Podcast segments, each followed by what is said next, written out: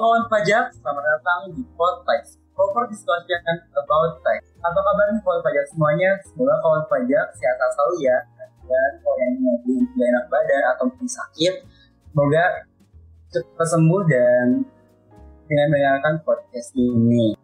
Nah, uh, sedikit membahas tentang episode satu kemarin. Nah, kalau di episode satu kemarin kita akan membahas tema mengenai tax center ya tentang apa itu tax center, manfaat, sampai ke tip and tricks buat masuk tax center. Jadi buat kawan pajak yang emang belum dengerin episode satu, yuk dengerin dulu. Nah teman-teman, dan di episode kedua kali ini kita bakal membahas lagi, diskusi lagi, yaitu mengenai konsultasi pajak bersama konsultan muda. Dan pastinya aku nggak sendirian ya, aku udah bersama bintang tamu ya atau narasumber yang pastinya keren karena dia merupakan konsultan muda dan juga dia merupakan anak tech center Unsika. Jadi langsung kita sambut aja yuk dan kita sapa. Halo Kang Dede. Halo Kak Dede semua. Hai, Kak Dede gimana nih kabarnya? Alhamdulillah baik. Nanti gimana kabarnya?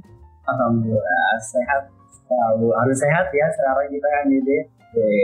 Uh, Kang Dede boleh dong uh, Kang Dede kenalan dulu dong sama teman-teman atau sama kawan pajak nih. Siapa sih Kang Dede ini sebenarnya? Pajak semuanya perkenalkan nama saya Dede Judiana Rohyani, mahasiswa dari Unsika, jurusan akuntansi sekarang di semester 7. Juga tadi udah disebutkan sama Kang Dikdik di awal salah satu anggota dari Tech Center Unsika. Oke, jadi kan dia ternyata masih mahasiswa ya, mahasiswa semester, kan berarti udah semester akhir ya kak? Iya betul, terakhir. Lagi PhD dan lulus ya, amin. Amin ya Allah. Ini kan jadi kita kan udah lama banget ya nggak ketemu ya karena pandemi juga ya kita udah lama juga nih nggak uh, ketemu terus diskusi dan ngobrol-ngobrol. Sekarang uh, sekarang ini Kang lagi sibuk apa aja sih kak? Kalau boleh tahu. Iya nih Kang. Ya semenjak pandemi semua kegiatan kita serba online jarak jauh. Udah lama nggak ketemu ya. Mungkin kesibukan saya sekarang ini masih sama uh, mahasiswa kita masih kuliah walaupun online. Padahal hangat kuliah offline ya. Ketemu sama teman-teman di kampus. Selain kuliah juga aktif di organisasi di Tech Center Unsika juga kegiatan lain kayak ya freelance kecil-kecilan di wedding organizer juga. Salah satunya yang sekarang kegiatan saya ngurusin atau ngehandle ya salah satu usaha kecil-kecilan lah pajaku itu. Paling itu aja sih kesibukannya sekarang kan serba online semuanya dari rumah FA jarak jauh Oke, dan tadi uh, Kak Dede ini katanya punya apa ya, punya mungkin usaha ya Dede. Kalau nggak salah uh, nama usahanya itu itu ya Kak, uh, pajaku ya? Iya, pajaku betul. Bisa dibilang usaha, bisa dibilang apa oh. ya. Mm -mm. Yang penting isi kegiatan biar terus produktif walaupun di masa sulit kayak sekarang ini. Emang uh, pajaku itu apa sih Kak? Hmm, pajaku itu sebenarnya uh, salah satu bisa dibilang usaha dari yang saya buat, yang saya uh, tekuni, yang buat membantu para pelaku usaha khususnya UMKM selaku wajib pajak untuk memenuhi kewajiban perpajakannya baik administratif ataupun uh, kewajibannya sebagai wajib pajak kerjaan aku tuh kayak gitu kan gitu. Jadi ngebantu masyarakat yang masih awam akan pajak akan kewajibannya di perpajakan bagaimana kita bantu sebisa kita. Kayak gitu. Keren banget nih ya ini walaupun jadi mahasiswa tapi sudah berani mendirikan uh, usaha pajak ini dan tujuannya pun baik banget ya untuk membantu masyarakat yang memang awam tentang pajak ya. Nah, Kak, uh, kalau untuk pajakku sendiri itu mulai berdirinya kapan, Kak? Hmm, mulai berdiri kapan? Masih baru-baru banget. Kalau manusia mah masih bayi kan berdiri itu saya buat tahun lalu uh, bulan Juni Juli dibuat pajakku mulai operasi sekitar sebulan dua bulan kemudian lah saya dibilang satu tahun genap juga bulan depan bulan Oktober bisa digenapkan satu tahun. Untuk kegiatan operasionalnya. Jadi masih baru banget oke okay, nggak apa-apa kak. Kan sudah mulai apa ya sudah mulai kita sudah mulai bisnis bisnis ya walaupun masih baru. Semoga nanti ke depannya usaha pajakku ini bisa semakin meningkat lagi dan mungkin bisa menjadi salah satu perusahaan atau yang bekerja konsultasi perusahaan yang besar ya kak amin amin oke okay, uh, eh, kak Dede berarti kan ini ya tadi itu pajakku ini bisa dibilang sebagai CEO-nya kan? Hmm, CEO uh, eh, bisa bisa bilang lebih tepatnya sih kayak founder ya pendirinya sih kan. Hmm. Hmm, pendiri sekaligus ya owner juga bisa lah. Nah, Pak, nanti pokoknya kan jadi ini jika uh, berhubung kan sekarang kan memang apa ya mas pandemi atau ppkm ini kan masih berjalan ya kayak ya? Nah kira-kira nanti untuk uh, apa ya, untuk kerjanya sendiri itu di ini mungkin akan secara WFH atau mungkin uh, eh, WFO ya kira-kira? Uh, sebenarnya karena sekarang kan kita lagi masa kayak gini ya di nah, ppkm ya betul. Kegiatan masyarakat dibatasi jadi harus benar-benar jaga jarak sama orang lain jangan berkerumun. Untuk sementara sekarang kita WFH jadi uh, serba online semuanya untuk kegiatan operasional pajakku ini. Oke jadi gitu Kak Dik untuk sekarang. Karena masih kondisi kayak gini kita kegiatan operasionalnya serba online jadi WFH tapi kalau nanti ke depannya kondisinya sudah baik semua insya Allah kita kembali normal kegiatannya secara offline Oke, kali ini jadi sekarang memang menyesuaikan ya ini dengan uh, peraturan dari pemerintah gitu. Nah kak, uh, ini kan uh, kita masih secara tadi ya masih secara online tadi ya untuk uh, kerjanya sendiri. Nah uh, kira-kira nanti uh, bila misalkan ada masyarakat atau mungkin ada wajib pajak nih yang mau memakai jasa dari pajak ini itu nanti pakai uh, media apa ya kak? Uh, untuk media sendiri kita via WhatsApp untuk menghubungi kami dari pajakunya atau bisa via email uh, untuk menghubungi dan sebagainya. Jadi untuk sekarang WhatsApp sama email kita gunakan dua media itu sih kak. Nah untuk kegiatannya paling virtual meeting seperti Zoom ini atau media lain. Oke, kayaknya mungkin ya di antara kawan pajak ya, kawan pajak yang selalu dengerin podcast ini gitu kan. Ini ada juga nih pelaku UMKM yang memang mau uh, apa ya konsultasi gitu kan dengan pajakku ini. Jadi boleh dong kak dipromosikan gitu. Nomor telepon dan juga emailnya dong kak dipromosikan dikasih tahu gitu. Boleh boleh. Nah untuk email sendiri bisa ngehubungin aja ke asisten pajakku at gmail.com atau WhatsApp ke nomor 38 0593 Oke tuh. Ini buat pajak nih ya yang mau konsultasinya seputar uh, pajakan khususnya UMKM itu kan dicatat tuh nah uh, KDD di sini kan tadi kan KDD bilangnya bahwa KDD itu sebagai sebagai owner ataupun uh, foundernya gitu kan ya. Nah tapi uh, Dede sendiri ini ikut terjun langsung gak sih gitu buat jadi visual? Untuk sekarang masih ikut terjun langsung Kak, pelayanan yang terbaik jadi saya sendiri pun ikut terjun langsung ke klien ke masyarakat yang membutuhkan bantuan kami. Jadi biar enak kita jasa yang kita berikan bisa tertuju tercapai ke mereka yang membutuhkan. Jadi masih ikut terjun langsung. Ih, mantap banget nih. Kalau dia tuh mau memberikan pelayanan terbaik ya. Harus dong itu. Kan biasa Kak Dede udah bilang ya bahwa Kak itu ternyata terjun langsung nih jadi konsultan juga gitu kan. mungkin buat pajak nih ya yang saya kenal sama KDD bisa tuh kan gabung KDD karena KDD masih single kan kak? Iya masih single kak. Oke nih kak, uh, jadi biasanya itu kok kalau kakak itu di menangani itu kebanyakan yang konsultasi itu tentang apa aja sih kak?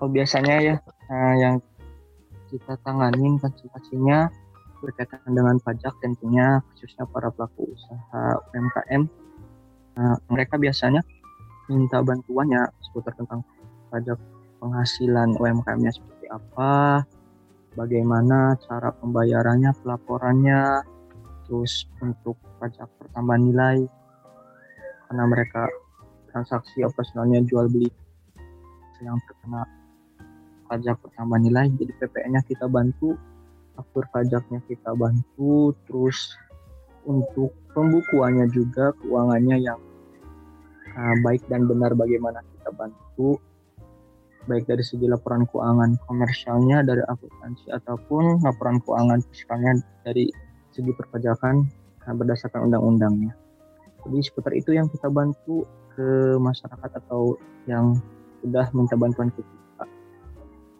pajak penghasilan, PPN, sama pembukuan. Jadi laporan keuangannya kita bantu untuk memudahkan mereka dalam administrasi perpajakan. Juga memudahkan mereka untuk survive dalam kegiatan operasional atau usahanya agar bertahan di masa sulit kayak gini dan juga tetap memenuhi kewajiban perpajakan. Paling itu aja sih kak uh, sampai saat ini yang kita bantu kebanyakannya seperti itu.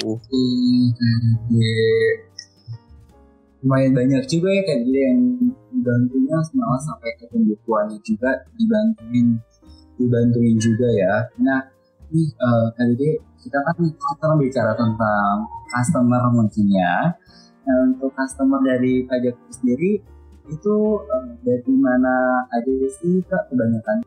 Alhamdulillah Nah, sejauh ini kita beroperasi para customer dari Karawang, Bekasi, paling jauh dari Jakarta. Wah, mantap banget tuh ya ternyata. Uh, kalau saya tadi mau ya, uh, mungkin customernya dari Karawang aja, ternyata enggak ya, ternyata ada dari Bekasi malah ada sampai dari Jakarta juga keren banget sih buat pajak ini udah bisa uh, apa ya bisa menarik konsumen sampai keluar daerah Karawang. Nah, uh, kak dari kakak sendiri gitu ya, mungkin dari kan udah banyak nih ya, udah banyak uh, menang kasus-kasus. Nah, dari uh, banyaknya kasus ini ada nggak sih kak kayak kasus atau kayak pengalaman yang kalian ingat? Gitu? Kalau ada boleh dong di share. Pengalaman selama ini ya menangani para kasus yang paling berkesan mungkin berkesan gimana nih paling ada yang paling berkesan tuh yang menurut saya sendiri ini uh, menarik. Terus memacu semangat untuk bisa menyelesaikan kasus itu di mana pernah mengalami klien yang pembukuan keuangannya itu mereka rugi banyak sampai ratusan juta yang di mana kan kalau dari segi perpajakan ketika suatu usaha atau perusahaan mengalami rugi maka tidak dikenakan pajak. Tapi setelah kita cross check uh, dari segi biaya dan lainnya ada beberapa biaya yang tidak boleh dijadikan biaya menurut undang-undang. Makanya harus kita uh, ditelaah lagi ke biaya bebannya kita koreksi fiskal kalau di perpajakan namanya. Mungkin kawan-kawan pajak uh, ada yang tahu di fiskal ini kita mencari mana beban ataupun mana penghasilan yang benar-benar sesuai dengan undang-undang perpajakan khususnya undang-undang PPH nomor 36 tahun 2008 pasal 6 dan 9A. Jadi ini sih uh, pengalaman yang selama setahun ini pajakku uh, beroperasi yang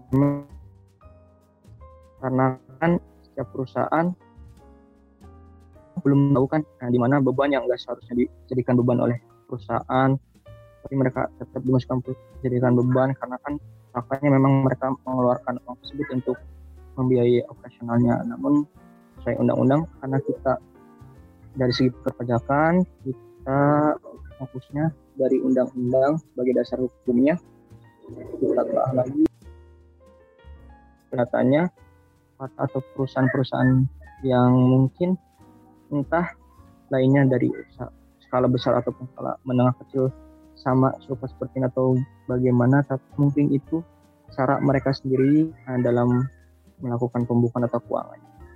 Tapi tetap kita karena di sini posisinya sebagai pemberi jasa keuangan khususnya jasa konsultasi dari segi perpajakannya tumpuannya ke undang-undang. Di mana kalau emang menurut undang-undang ini tidak seharusnya atau tidak diperbolehkan maka kita mengikuti.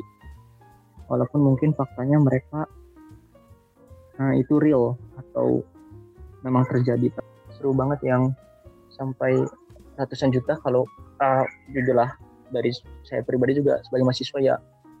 Nggak uang melihat data ratusan juta yang harus kita telah wah uh, jadi dari bosan pengalaman yang di share itu pasti kayak jadi pengalaman. Yang berharga gitu dan juga pasti menambah dari pengetahuan dan juga keahlian KDW dan juga beserta tim ya yang ada di Japo pastinya ya. Nah, uh, kak kan usaha kakak ini kan tergolong baru ya. Nah, ada nggak sih kak kayak hambatan dalam melakukan atau memulai usaha pajakku ini? Uh, Oke okay, kak Dik, untuk hambatan sendiri sebenarnya banyak ya karena juga kita masih baru juga ditambah kondisi sekarang yang memang serba sulit lah katakanlah. Nah, ada pembatasan dari kegiatan yang kita lakukan. Itu juga salah satu hambatan tapi kita tetap menyesuaikan dengan kondisi dan situasi sekarang juga tetap mematuhi peran pemerintah. Jadi hambatannya ya gimana kita menjual pajakku agar melebarkan meluaskan pajakku ke beberapa tempat ke beberapa beberapa usaha yang butuh bantuan itu agar tercapai ke mereka. Jadi terus meningkatkan trust isu atau kepercayaan dari jasa kami ke mereka. Itu mungkin jadi salah satu hambatan selain dari kegiatan yang yang terbatas karena kondisi sekarang terus juga ada ketakutan sebenarnya sedikit ketakutannya mungkin eh, dari saya dan tim yang memang kita benar-benar ini dibuat dari nol masih baru banget jadi dari pengetahuan keahlian juga pengalaman kita masih minim banget bagaimana kita bisa harus percaya diri tetap uh, meningkatkan pengetahuan juga mengandalkan keahlian yang kita punya tetap memberikan pelayanan yang terbaik ke masyarakat ke mereka ke para customer. Jadi ini hambatan yang tiga hambatan ini yang uh, kita hadapi selama tahun ini. Dan akan terus kita hadapi sampai pajakku menjadi lebih baik lagi dan menjadi lebih maju lagi ke depan. Juga lebih luas lagi membantu masyarakat. Jadi kan udah udah sekitar satu tahun nih gitu kan uh, apa ya namanya menjalankan usaha menjalankan usaha ini. Nah dari satu tahun yang sudah kakak lewati ini kira-kira apa aja sih kak gitu yang kakak dapat gitu. Kayak pasti kalau pengalaman udah pasti bakal banyak banget pengalaman yang, yang apa ya, yang kakak dapatkan gitu. Nah selain, pengalaman itu apa aja kan nih setelah menjalankan usaha satu tahun ini nah yang saya dapatkan ya saya selama setahun ini dan itu ya kami juga ini salah satu usaha jadi kita selain juga tujuannya membantu social oriented juga profit oriented ya alhamdulillah adalah buat nambah-nambah uang jajan nambah-nambah beli dan kuliah. Tapi yang paling penting sih yang kita dapatkan itu khususnya dari saya pribadi ya sama setahun ini ya uh, selain tadi pengalaman juga pengetahuan yang harus kita tingkatkan bagaimana terjun ke lapangan ke masyarakat secara nyata juga kepuasan diri sih kak dari yang kita pelajari tim pajaku ini di kampus di kelas yang diajarkan oleh para dosen kami kita implementasikan langsung ke dunia nyata ke masyarakat bahwa ilmu yang kita pelajari kita jadikan ilmu yang bermanfaat um, menolong atau membantu masyarakat. Itu sih jadi ada kepuasan ketika para klien atau customer ini mereka puas atas pelayanan kami. Uh, saya pribadi merasa puas bahwa wow. Kayak gitu tuh loh kak rasanya. Wow achievement buat diri sendiri. Dan jadi motivasi semangat juga buat lebih uh, membantu masyarakat lain yang membutuhkan. Itu kan di oke. Okay. oh ternyata banyak banget ya kayak yang ada dapat dari dari usaha yang telah dijalankan. Nah kak uh, kita tahu ya kakak itu masih tadi di di awal masih kuliah mahasiswa semester tujuh tugas utamanya pasti uh, sebagai mahasiswa gitu yang belajar di uh, kampus. Nah, uh, gimana sih kak gitu kan uh, cara mengatur gitu, cara mengatur antara waktu kerja dan juga waktu kuliah serta ada nggak sih kak kayak tips and tricksnya gitu? Mm-hmm. Wow, pertanyaannya luar biasa ya kak. Cara mengatur, uh, saya pribadi sih cara mengaturnya pertama kita uh, buat planning perencanaan yang memang harus matang ya kak. Perencanaan perencanaan kegiatan yang bakal kita kerjakan ke depannya. Misalkan daily activity-nya kita mau ngerjain apa nih? Uh, misalkan tugas kuliah kampus atau ada kelas misal ataupun misal kita uh, ada kegiatan di pajakku meeting dengan klien dan sebagainya kita atur waktunya agar tidak bengkok. Terus uh, dari perencanaan ini kita buat target misal dari daily activity atau weekly activity kegiatan mingguan kegiatan harian yang benar-benar dari dua kegiatan ini kampus dan pajakku jangan sampai bentrok tentunya. Juga kalaupun ada tugas ini sih yang sering saya tekankan ke diri saya sendiri ya kak jangan di awal di awal banget. Maksudnya apa? Jadi biar ada space ke sananya kosong dan gak ngeganggu kegiatan lain. Kalaupun bisa ada kegiatan dadakan yang misalkan ada klien atau customer yang minta meeting dadakan misal. Jadi kalau tugas uh, sebagai mahasiswanya itu kampus dari dosen ataupun ada tugas dari dosen dan sebagainya ketika sudah dikerjakan dari awal di awal waktu nah kita ada punya space waktu buat produktif ke kegiatan lain misal ke pajakku ini. Sehingga ya alhamdulillah uh, bisa teratur jadwalnya untuk sampai sekarang. Itu sih cara saya cara saya selama ini mengatur waktu uh, biar di organisasi di kampus ya mahasiswa juga di pajakku ke handle semuanya. Nah, untuk tips and triknya uh, tadi ya kita harus di awal buat perencanaan yang memang kadang uh, uh, apa ya yang kadang susah juga. Perencanaan sudah bagus tapi dari actionnya kita nggak konsisten juga itu susah banget kak. Jadi selain perencanaan juga ada konsistensi yang kita kerjakan. Lalu dari aksinya kita harus benar-benar maksimal pada apa pun yang kita kerjakan. Terus di akhir buat evaluasi uh, evaluasi khususnya buat diri sendiri evaluasinya. Jadi dari perencanaan yang sudah kita buat semaksimal sebagus mungkin terus dari aksi actionnya kita kerjakan semaksimal mungkin karena kan nggak ada yang manusia nggak ada manusia yang sempurna ya kayak jadi bisa ada kesalahan ataupun ada mistake dan sebagainya bisa kita evaluasi di akhir.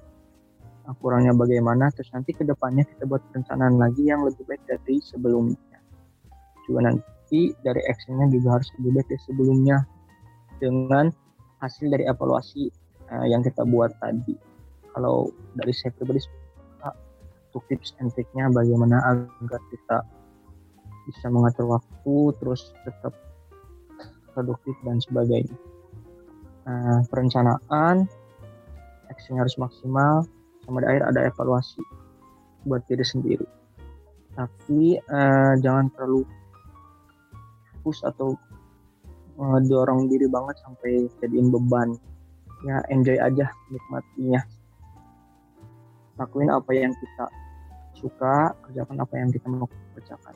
Tetap harus uh, sesuai rencana yang kita buat. Itu kak. Jadi jangan yang terakhir. Mungkin tips dari saya jangan jadikan beban. Dia harus menikmati enjoy. Itu kak kalau dari saya Wih, keren banget sih KDD and itu jadi bisa mungkin sama kawan pajak bisa dipakai juga gitu ya nah uh, kak kita kan uh, bahwa usaha atau memang sebuah perusahaan maupun organisasi itu pasti punya goals atau tujuan uh, tersendiri atau target yang ingin dicapai gitu. Nah untuk untuk pajakku sendiri ini kak apa sih kayak uh, goals utamanya gitu yang ingin dicapai gitu? Hmm, goals tujuannya ya kak. Nah, pajakku itu sebenarnya punya tujuan dua. Dari sisi sosialnya tadi membantu masyarakat sebanyak-banyaknya. Terus kedua dari sisi corporate atau perusahaannya kita dalam jangka panjang dalam jangka waktu panjang ini pengen pajakku jadi kantor jasa akuntan yang tentunya profesional yang bermutu dan berkualitas. Yang bahkan nah kita punya goals pengen pajakku bisa jadi kantor jasa akuntan yang uh, salah satu terbaik di Indonesia. Kalau bisa terbaik walaupun itu jangka waktu panjang nanti. Untuk jangka waktu pendeknya pajakku uh, ingin berbadan hukum terlebih dahulu yang di mana secara resmi akta kelahiran dan sebagainya legalitasnya resmi uh, terdaftar sebagai pelaku usaha tentunya. Karena sekarang kita masih dikatakan uh, belum memiliki badan hukum mungkin bisa bilang sebagai usaha perorangan yang ya, saya miliki ini. Jadi goals ke depannya itu sih dari pajakku kak untuk jangka waktu dekatnya dari jangka waktu panjangnya. Kita pengen sebagai kantor jasa akuntan juga tim yang di pajakku ini Nah, kami ingin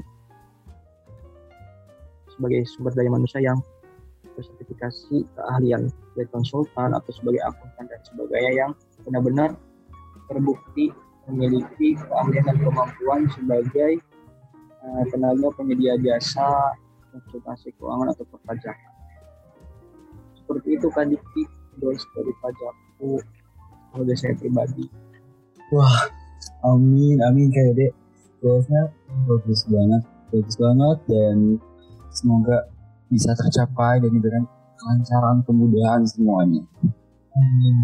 Nah kak dede kayaknya nggak kerasa ya kita banget ya kita diskusi ngobrol barusan gitu kan. Uh, saya sebenarnya masih pengen banyak banget nih nih kak dede gitu kan tapi kembali lagi karena memang waktunya kita terbatas nih ya kak dede jadi ini pertanyaan terakhir nih kan ya. Ada uh, ada nggak sih kak gitu uh, pesan gitu buat kawan pajak semuanya yang kiranya itu mau jadi konsultan seperti KDD atau mungkin mau membangun usaha juga nih ya di jasa uh, konsultasi gitu. Oke, oke kak. Pesan dari saya ya kawan pajak ini yang mendengarkan podcast ini. Kalau ingin jadi konsultan atau ingin punya usaha konsultan harus punya segi keilmuannya dulu. Nah, harus banyak belajar dulu pengetahuannya ditingkatkan. Juga harus nah, karena pajak ini dinamis jadi harus kita up to date banget tentang perundang-undangan perpajakan aturan yang dibuat pemerintah regulasi dan sebagainya harus kita pahami agar nanti kita uh, mengimplementasikan ke masyarakat ke para calon customer atau klien itu bisa membantu kebutuhan yang mereka butuhkan. Terus yang kedua selain kita harus uh, banyak belajar memiliki pengetahuan yang lebih ditingkatkan juga keahliannya yang kedua harus ada keberanian. Keberanian untuk memulai.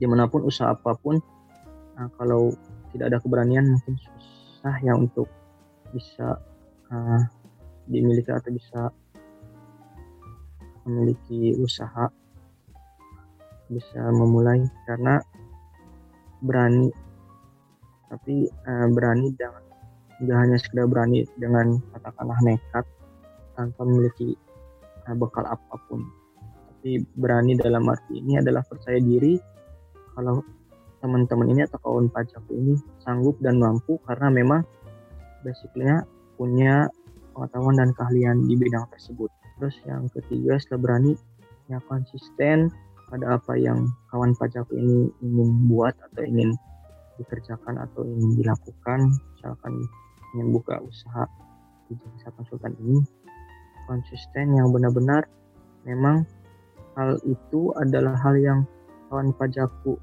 sukai atau gemari.